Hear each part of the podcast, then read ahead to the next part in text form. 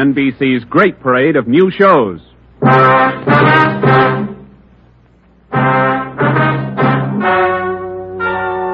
Ladies and gentlemen, the story you are about to hear is true. Only the names have been changed to protect the innocent. NBC brings you Dragnet.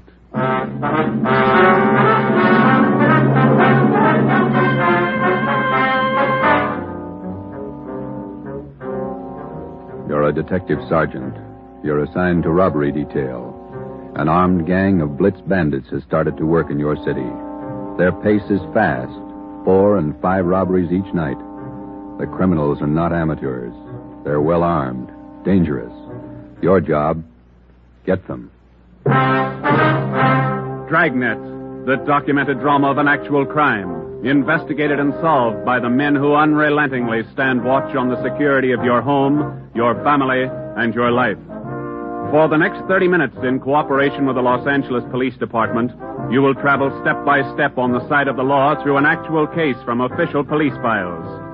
From beginning to end, from crime to punishment, Dragnet is the story of your police force in action. It was Thursday, October 23rd. It was windy in Los Angeles. We were working a day watch out of robbery. My partner's Ben Romero. The boss is Ed Backstrand, chief of detectives. My name's Friday. I was on my way back from the statistician's office, and it was 11:42 a.m. when I got to room 27A. Robbery detail. How'd it work out, Joe? Any good prospects? Well, I don't know how good they are, but I got a handful. How many'd you get? Well, let me see. 15, 18, 22. Ethel down in the stats office ran them on the IBM for me. There they are. Hmm, let's see. It's a gang of three men working on foot. Blitz robberies. They only take cash. MO is tie-ups. Work from 8 to 10 at night. One of the gang's tall, the other two short. And these are the men the machine sorted out. Under that heading, yeah. If our information's wrong, then so's the machine. Got a good bunch of candidates here. Descriptions match up with what we got. They seem to. Check the names on that list, Ben. Some of the smartest thieves in the country. Yeah. Tommy Willis, Ray Grappa, Kemp Satelli, Manny Roberts, George Cross, Mario Koski. Reads like June graduation at San Quentin. Yeah. George Cross and Tommy Willis are in town. We know that. And Koski, he's around a couple of weeks ago. And what about the rest? It's a big field. Have to check 'em out, I guess. Might as well start at the beginning. Did you go through the overnight reports yet? Yeah, no restaurants, no liquor stores. That makes five days the gang's laid off. Well, they can afford to, can't they? 18 robberies in 24 days. That's a pretty good haul. This stop and go strategy of theirs, Joe, it's got me. Yeah. They work hard for a week in one area and then they lay low. If they just keep going, we might have a better try at them. Hey, Joe. Yeah, Chandler. Fellow out here to see you, Joe. Name's Decker. Decker. Henry Decker? Didn't say. Want to see him? Yeah, send him in. Right. All right, Mr. Decker. This way. How are you, Joe? You're looking good. Oh, Hank Decker. How are you? I'm fine. Oh, what are you waiting for? Applause? Come on in and shut the door. Hank, this is my partner, Ben Romero. Ben, Hank Decker. Hi, Hank. How are you, Ben? Hank and I are in service together. Yeah, I just dropped in for a visit, Joe. Are you busy? No more than usual. Sit down. Ah, thanks. I remembered you telling me you were on the police, so I figured I'd drop around and get an inside track. How do you mean? I just filed with civil service to take the exam next month. Figure I'd like to work at being a cop. He's shell shocked, Joe. Great pep talk you boys hand out. You sure you want to be a cop? Oh, look, I'm 30 years old, Joe. I'm married, high school education, about a year at junior college. What's your wife think? She's not sold. Well, that's why I dropped in. How about coming out to the house for dinner tonight? You want me to sell her? Just talk to her. Seven okay? Yeah, seven's okay. I'm glad to have met you, Ben. Same here, Decker. See you again. Bye. Bye, Joe. See you tonight, Hank. Well, what do you think, Ben? Ought to make a good cop. We had a list of 22 possible suspects. By 5 o'clock, Ben and I had checked out two of them who might possibly have had a hand in the blitz robberies of the 18 liquor stores and restaurants in the past 24 days. Number one man was Thomas Willis, Caucasian, age 29, 5 feet 11 inches, 175 pounds, dark hair, blue eyes. Number two man was Mario Koski, Caucasian, 5 feet 6 inches, 170 pounds, dark hair, dark eyes, large scar under his chin, running across his throat, up to and behind his left ear. According to our informants, and after questioning some of their associates, either Willis or Koski or both could have taken part in the Blitz holdups. We showed their mugs to the victims, but none of them could give us definite assurance that either Willis or Koski were in the holdup gang. At seven that night, I went out to Hank Decker's house for supper. Met his wife, Linda, his four-year-old twin boys. We talked about the Army, played with the kids for a while. Before we sat down to eat, we put the boys in bed.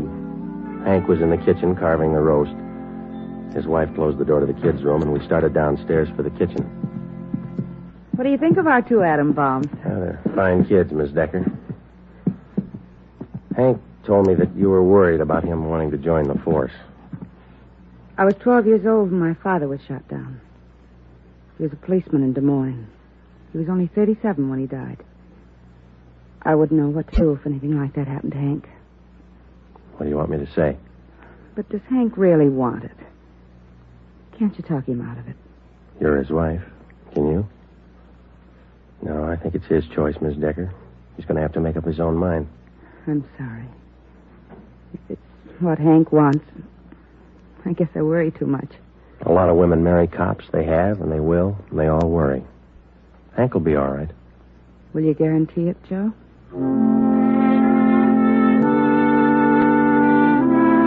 During the next month, I heard from Hank Decker only once. He was studying hard. During the same month, Ben and I were working hard, trying to find some kind of a concrete lead to break the Blitz gang. There had been no subsequent holdups which seemed to tie in directly with the gang or its operations. From the list of possible suspects which Ben and I made up, 18 names had been eliminated for one reason or another. Either they were in jail at the time of the robberies, out of the Los Angeles area, or out of the state. But four names remained George Cross, Tommy Willis, Mario Koski, Julian Brock. During the latter part of the month, George Cross was booked on a minor charge, and we questioned him at that time. He showed no knowledge of the holdups. Nearly two months after the robberies were committed, Ben and I were still without a solution as to the whereabouts of the gang. Never known a blitz gang like, this way before, Joe. Once they get wound up, they usually go until they're caught. Yeah. Did you get out those telegram checks to the east yet? Last night before I went home, sent out all three. Willis, Koski, and Brock. I'd like to find just one of them. Chicago might have something. That's Koski's old hangout. Willis, too. Mm, what about Brock? He's from Kansas City, isn't he? Yeah. I got a wire, too. Might have an answer from one of them tomorrow. That's a slow job. We'll have to wait it out. Guess so. No follow-up from the victims we talked to. I'll get it. Robbery Friday. Oh, hiya, Joe. Hank Decker, congratulate me. What for? Just passed my written exam. Got the letter this morning. How about that? That's fine. When do you take your physical? Oh, not till the end of the month. Next week I take the oral and agility tests, then the physical. If I get by them, I'm in. Well, you're going to have a full month at the police academy after the test. There's a lot of work, Hank. Oh, it can't be any worse than these tests. It's a tough 30 days out there on the hill. Law, court procedure, evidence, combat fire target practice. You'll have to wade through all of them. You ever going to have anything encouraging to say? Yeah, when you graduate. I won't count on it. How's your job going? Slow. How's your wife feel now? About taking the job? Uh-huh. A little better. She said to say hello. Okay. Keep us posted, huh? I'll do that, Joe. Right. Bye. Hank passed his written test. Hmm. Sure anxious. Brandy, Romero, got a minute? Yes, Skipper. Come on, Joe. You got something, Ed? Yeah, those blitz robberies you're handling. Not having much luck. We were. Gang's disappeared. Not a trace of them so far. They leave town? Oh, we're not sure, Ed. We don't even have a good description. We're guessing most of the way. What are your guesses? You've had a couple of months to make them. Twelve of the holdup victims we talked to told us definitely that there were three men in the gang, two of them short, one of them tall. We've just been working from there. All three of them have dark complexions. Started with 22 possibilities and got it weeded down to four. No, wait a minute, three. Yeah.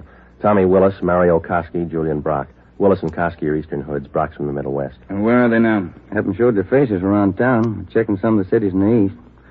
That's about all we got, Skipper. Uh, not much for two months' work. Thieves can't be that smart. Right now they are. We've sounded out every lead we had, Ed. We're doing our best. Either of you ever hear of a man by the name of Al Mishikov? No, I don't think so. Chicago gunman in the old days, wasn't he, Ed? That's right. I thought he was doing time in Joliet. Paroled last year. Got a tip he was spotted on East Broadway night before last. You figured it might tie in with our job? I don't know. Find out. If I remember right, Mishikov's brother used to be pretty friendly with Mario Koski. I helped send both of them up 13 years ago. Same rap, robbery. Was that all you heard, Ed? Somebody spotted Mishikov? That's all. If you can track him down, you might get some kind of a lead. That's more than you got now. That night and for the next two nights following, Ben and I had dinner downtown instead of going home, and then we spent the rest of the night covering the lower end of the city in search of Al Mishikoff. We got more than a dozen leads on where to find him from some of our informants, but none of the leads paid off. We kept missing him. No one knew where he was staying. No one knew, or no one would tell us. Worst thing about this job, Joe, leg work. We must be averaging 10 miles a night. My feet say 20. Hmm, almost midnight. Here's McCarthy's place. Let's try it. Right? Let's go down to the end of the bar, Ben. Yeah. Hiya, Ben. Good to see you come in. What's new? Oh, not much, Bert. Meet my partner, Joe Friday. Hiya, Friday. What do you fellas have? Looking for a guy, Bert. His name's Al Mishikoff, Chicago. You heard anything? He was in here earlier tonight. Couple of guys with him. Are you sure? What do you look like? Six feet, about 45, I guess. Big build. Sounds like him, all right, Joe. Is he staying in the neighborhood, Bert? Down here, I don't think so. Most of those big timers stay uptown someplace. You looking for Mishikoff? I'd like to talk to him. How long ago was he in? Oh, about 8 o'clock. A couple of guys with him. They were talking about driving out to the airport. Something about Las Vegas. Uh-huh.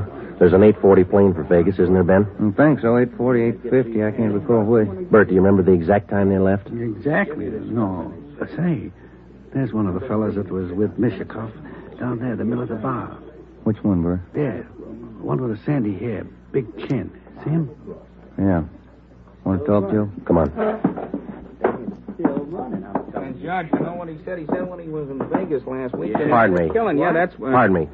I'd like to talk to you a minute. Yeah, who are you? Police, Sergeant Friday. Oh, have a drink, Sergeant. No, thanks. I said I wanted to talk to you. Ah, Square John, huh? Wait a minute, George. Square John wants to talk to me. Come on outside. We can talk better out there. I ain't done nothing. What's the pitch? I got a right to know. Let's go outside. Maybe I don't want to go outside. I think you better. Come on. All right, all right. Quit shoving, you dumb cop, shoving people around. What are you trying to do? Ah, see. it. All right, down this way. Car's parked up the next alley, Joe. Hey, look, what's this all about, huh? I got a right to know. You were seen with Al Mishikoff tonight. Where is he? Who? Al Mishikoff. You want us to spell it? I don't think you can spell your own name. Nobody's asking you to play smart. Where's Mishikoff? Out of town. What do you care? Here's the car. All right, inside, you. No. Look, you got me wrong. I ain't done nothing. Where's Mishikoff? You and some other guy drove to the airport with him tonight. Let's have it. I'm clear, I tell you. I just drove out with him, that's all. Where'd Mishikoff go? Vegas. Took the plane for Vegas. When? About 8.30, quarter to 9. What's up, anyway? Who's the guy traveling with Mishikoff? Nobody. Who's the guy traveling with Mishikoff? Koski. I, I just met him tonight. Mario Koski, is that the guy? Yeah, I, I'm leveling. I ain't done nothing. Ben, get to a phone, call the office, contact Las Vegas police. Ask them to pick up Koski and Mishikoff. When we got back to the office, we questioned the man we had picked up for almost two hours. His name was John Delmar, an ex-convict. He'd been paroled from Folsom Prison two months before after serving three and a half years for burglary. He said Mishikoff was looking for a man to work with him and Koski. He didn't specify the work. Delmar said he refused the offer, but they parted on friendly terms. He said Koski and Mishikoff told him that they were going to Las Vegas for a few days, then return to Los Angeles. But when Ben and I checked back with the Las Vegas police the next morning, they reported that nobody answering the description of either Koski or Mishikoff was seen arriving or leaving the airport. We checked with the airlines and sent inquiries to law enforcement agencies throughout the entire area. No sign. Three weeks went by. Still no sign. Nothing in the overnights, Joe. Mm, no, not a thing. Oh, yeah, same here. Reno, Sacramento, San Francisco. Nobody's seen him. Ain't got to come out sometime. We can wait. Yeah, we can wait. Gets on your nerves. Let's check with Backstrand. Maybe he's got a job for us in the meantime. You're getting as eager as your friend Hank Decker, Joe. Incidentally, how'd things turn out for him? He passed all his exams, putting in his month's training at the academy now. He should do all right. Oh, yeah. Hi, Mike. Skipper busy? Not in his office. Won't be until afternoon. What's the matter? He's got a lecture at the police academy this morning. Thanks, Mike. Come on, Ben. Ben and I drove out to the police academy near Elysian Park. We went out to check with Ed Backstrand on the Blitz robberies, not to listen to his lecture. When we walked into the classroom, he was just finishing up, so we sat in the back of the room and listened. It was a pretty good speech. Because of the alertness of the arresting officer, his talent for memorizing detail, and his knowledge of how a criminal acts under a given set of circumstances, the arrest was made. Well, that's about it, gentlemen. Thank you for your attention. Now, uh, when I ran the speech over at home, my wife said it wasn't a very good talk, but at least it came out on time. now it seems I'm two minutes short, so I guess I failed on both counts. if I may, I'd, I'd like to use the few minutes that are left to tell you what I think of being a cop after 24 years. For one reason or other, you men have chosen the career of a police officer. Well, let me tell you right now, without any qualifications, it's a thankless job. Maybe you can't see it now. Maybe you think I'm exaggerating. But when you graduate next week and get that uniform on, your whole lives are going to change. You're uh, going to lose friends, a lot of them. They'll want parking tickets fixed, some other favors. You'll have to turn them down, so you'll be a heel, a fathead. When you're on the beach, you're going to meet the cream of society and the scum, the lowest. Sometimes you won't be able to tell the difference. Some of you will have to work with thugs, stupid gangsters, dope addicts, cheap women. All the human garbage you can find in a big city. You'll come home at night and take a shower to wash off the dirt, but you still won't feel clean. That's the job. When you buy a box of candy and bring it home for your anniversary, the neighbors will say you chiseled it. When you save up a few dollars and buy a new car or some furniture for the house, that's graft. People are going to want favors. They'll offer you things, a free beer or a new dress for your wife. If you take it, you're a chiseler. If you don't, you're a tough cop. Well, here's a piece of advice. Take nothing from anyone, no matter how good a friend he is. Pay for everything you get and don't ask favors. Treat everybody alike, no matter what they look like or what they believe in. You don't play favorites. There are going to be times when a few men in the department get out of line. The newspapers will play it up because it makes good reading and the average John public will love it. Because that's the only way he can pay you back for that traffic ticket you gave him. Being a good cop is a hard job, but it's a good one. Let me warn you just once more. It's one of the most thankless jobs on earth. That's all, gentlemen.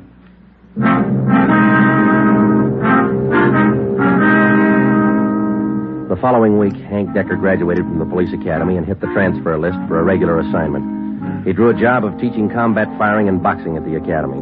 He didn't like it, so he put in a request for a transfer and waited. For the next six weeks, Ben and I waited too for some sign of the Blitz bandits. There wasn't any. The only possible suspects, Mario Koski and Al Mishikoff, had disappeared completely. We kept a close check on every possible avenue of information. Still, no sign. Ben and I were transferred to the night watch on robbery for a few weeks, and that gave Hank Decker a chance to drop in and visit with us a couple of hours when he went off duty at the academy. He was still as eager as ever. Hi, Ben. Joe, anything new? Hi, Hank. Nothing here. What about the academy? Oh, big news. Hmm, what's up? Getting a transfer starting next Monday. Gonna start on a beat.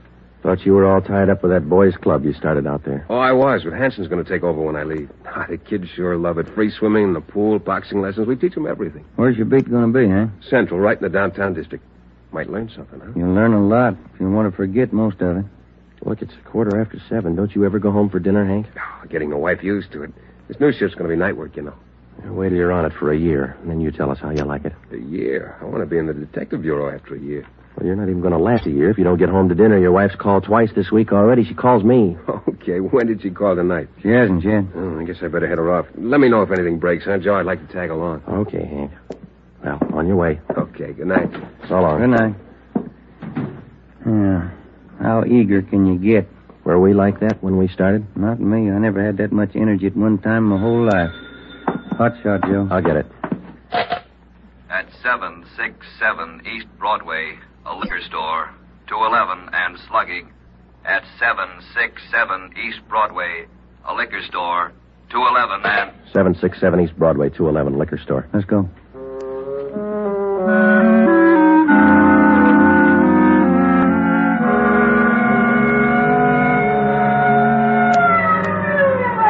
Seven six seven East Broadway, King's Liquor Store. We pushed our way through the small crowd outside the door and into the shop. Two patrolmen in uniform were already interviewing the proprietor.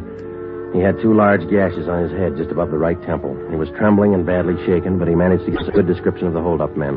Yeah, I can tell you what they looked like. Three of them. One short, one tall, husky, another short, fat. You remember what they were wearing? Uh, coats. All three, dark coats. Uh, one of the short men, he had a big scar here on the throat, like this. After the three men robbed the store, they slugged me and tied me up. Turner, this man's hurt. You call an ambulance? On the way, Sergeant. That's fine. We have just one more question, Mr. King. Here's a handful of pictures. We'd like you to tell us if any one of these men were in the gang that held you up tonight. Let me look. There you are. Take your time. No. No, not him. No. No. no. Oh, this one. Here. Here, he took the money from the register. Would you look through the rest, please? Are there any more? Uh, let me see again. No. No. Oh, here. Another one. Uh, the fat one with the scar. This is him. I think he's the one that slugged me. Thanks, Mr. King. Here's our card. We'll be contacting you later. Turner, will you and your partner take the crime report? We've got some checking to do. Right, Sergeant. Thanks. Come on, Ben. Yeah. Koski and Mishikov. You picked out both of them, Joe. Yeah, we certainly did, didn't we? Attention all units. Attention all units. Wait a minute. The southeast corner of Broadway and East 3rd, a liquor store and restaurant 211, code 3. All units. The southeast corner of Come on, Ben, let's roll. and East 3rd.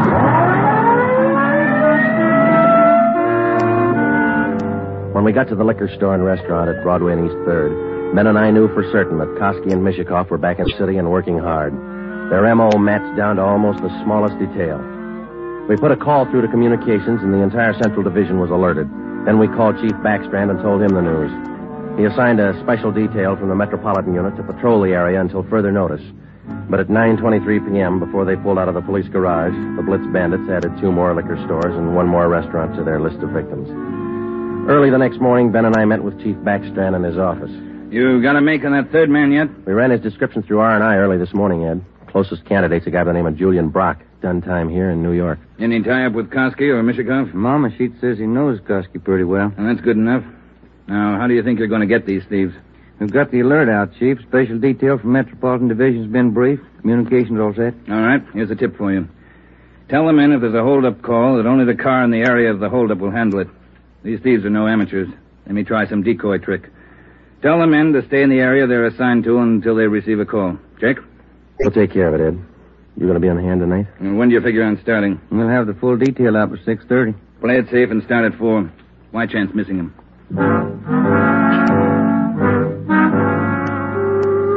At 3.30 that afternoon, we left the police garage with a special detail from Metropolitan Division, and we started to cruise the central area.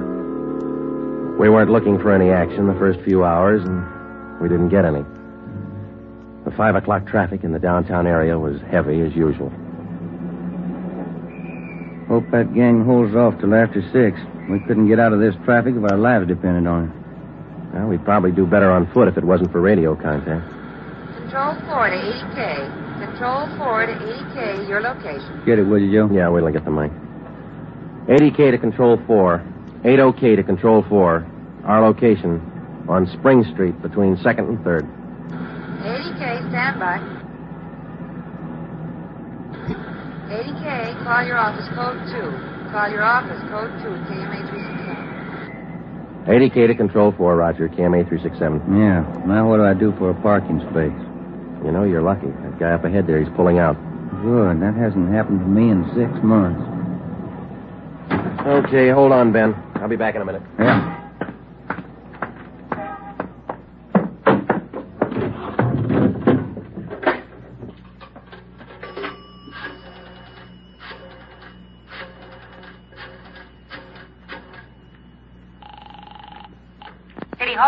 2511. 2511.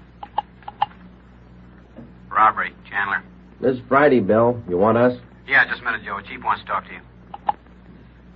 Hello, Friday. Yeah, Ed. Cruiser car just brought in a guy answering the description of Mario Koski. Yeah? Get over here right away and question the guy. If it is Koski, we can all go home early.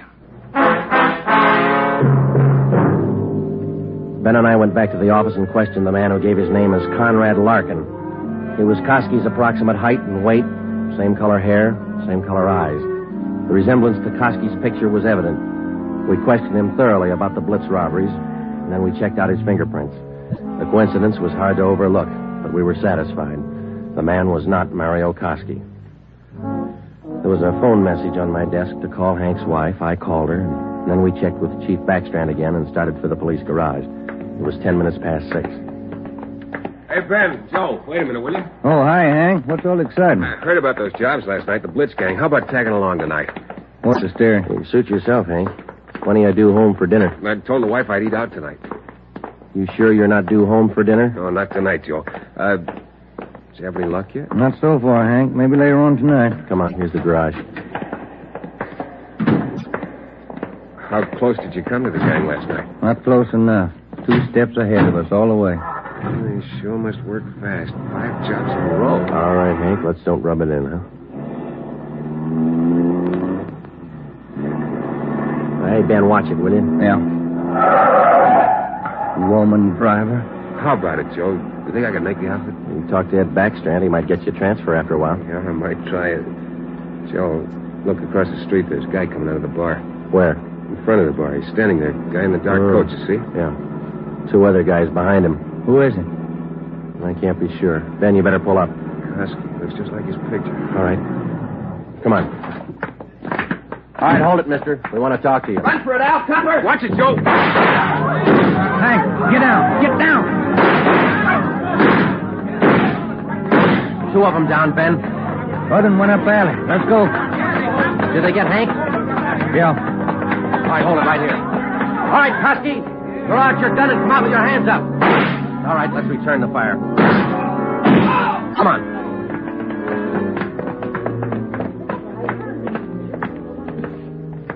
He, he had his chance. Yeah. Grab his gun. Let's get back to Hank. Hmm?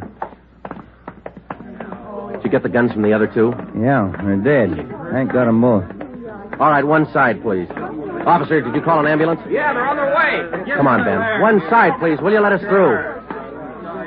Hank, how you doing? That's a good job. Ben, will you get the crowd black? Give him some air. Would you just move back and right on walking? Joe, All right, easy, Hank. They'll be here in a minute. Hank? Hank, How's it going, Joe? Gone? yeah. Come on.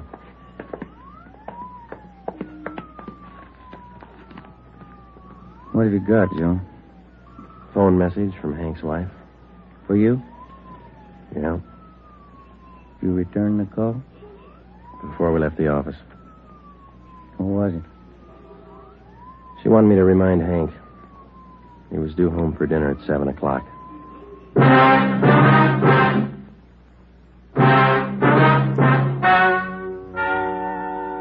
The story you have just heard is true. Only the names were changed to protect the innocent.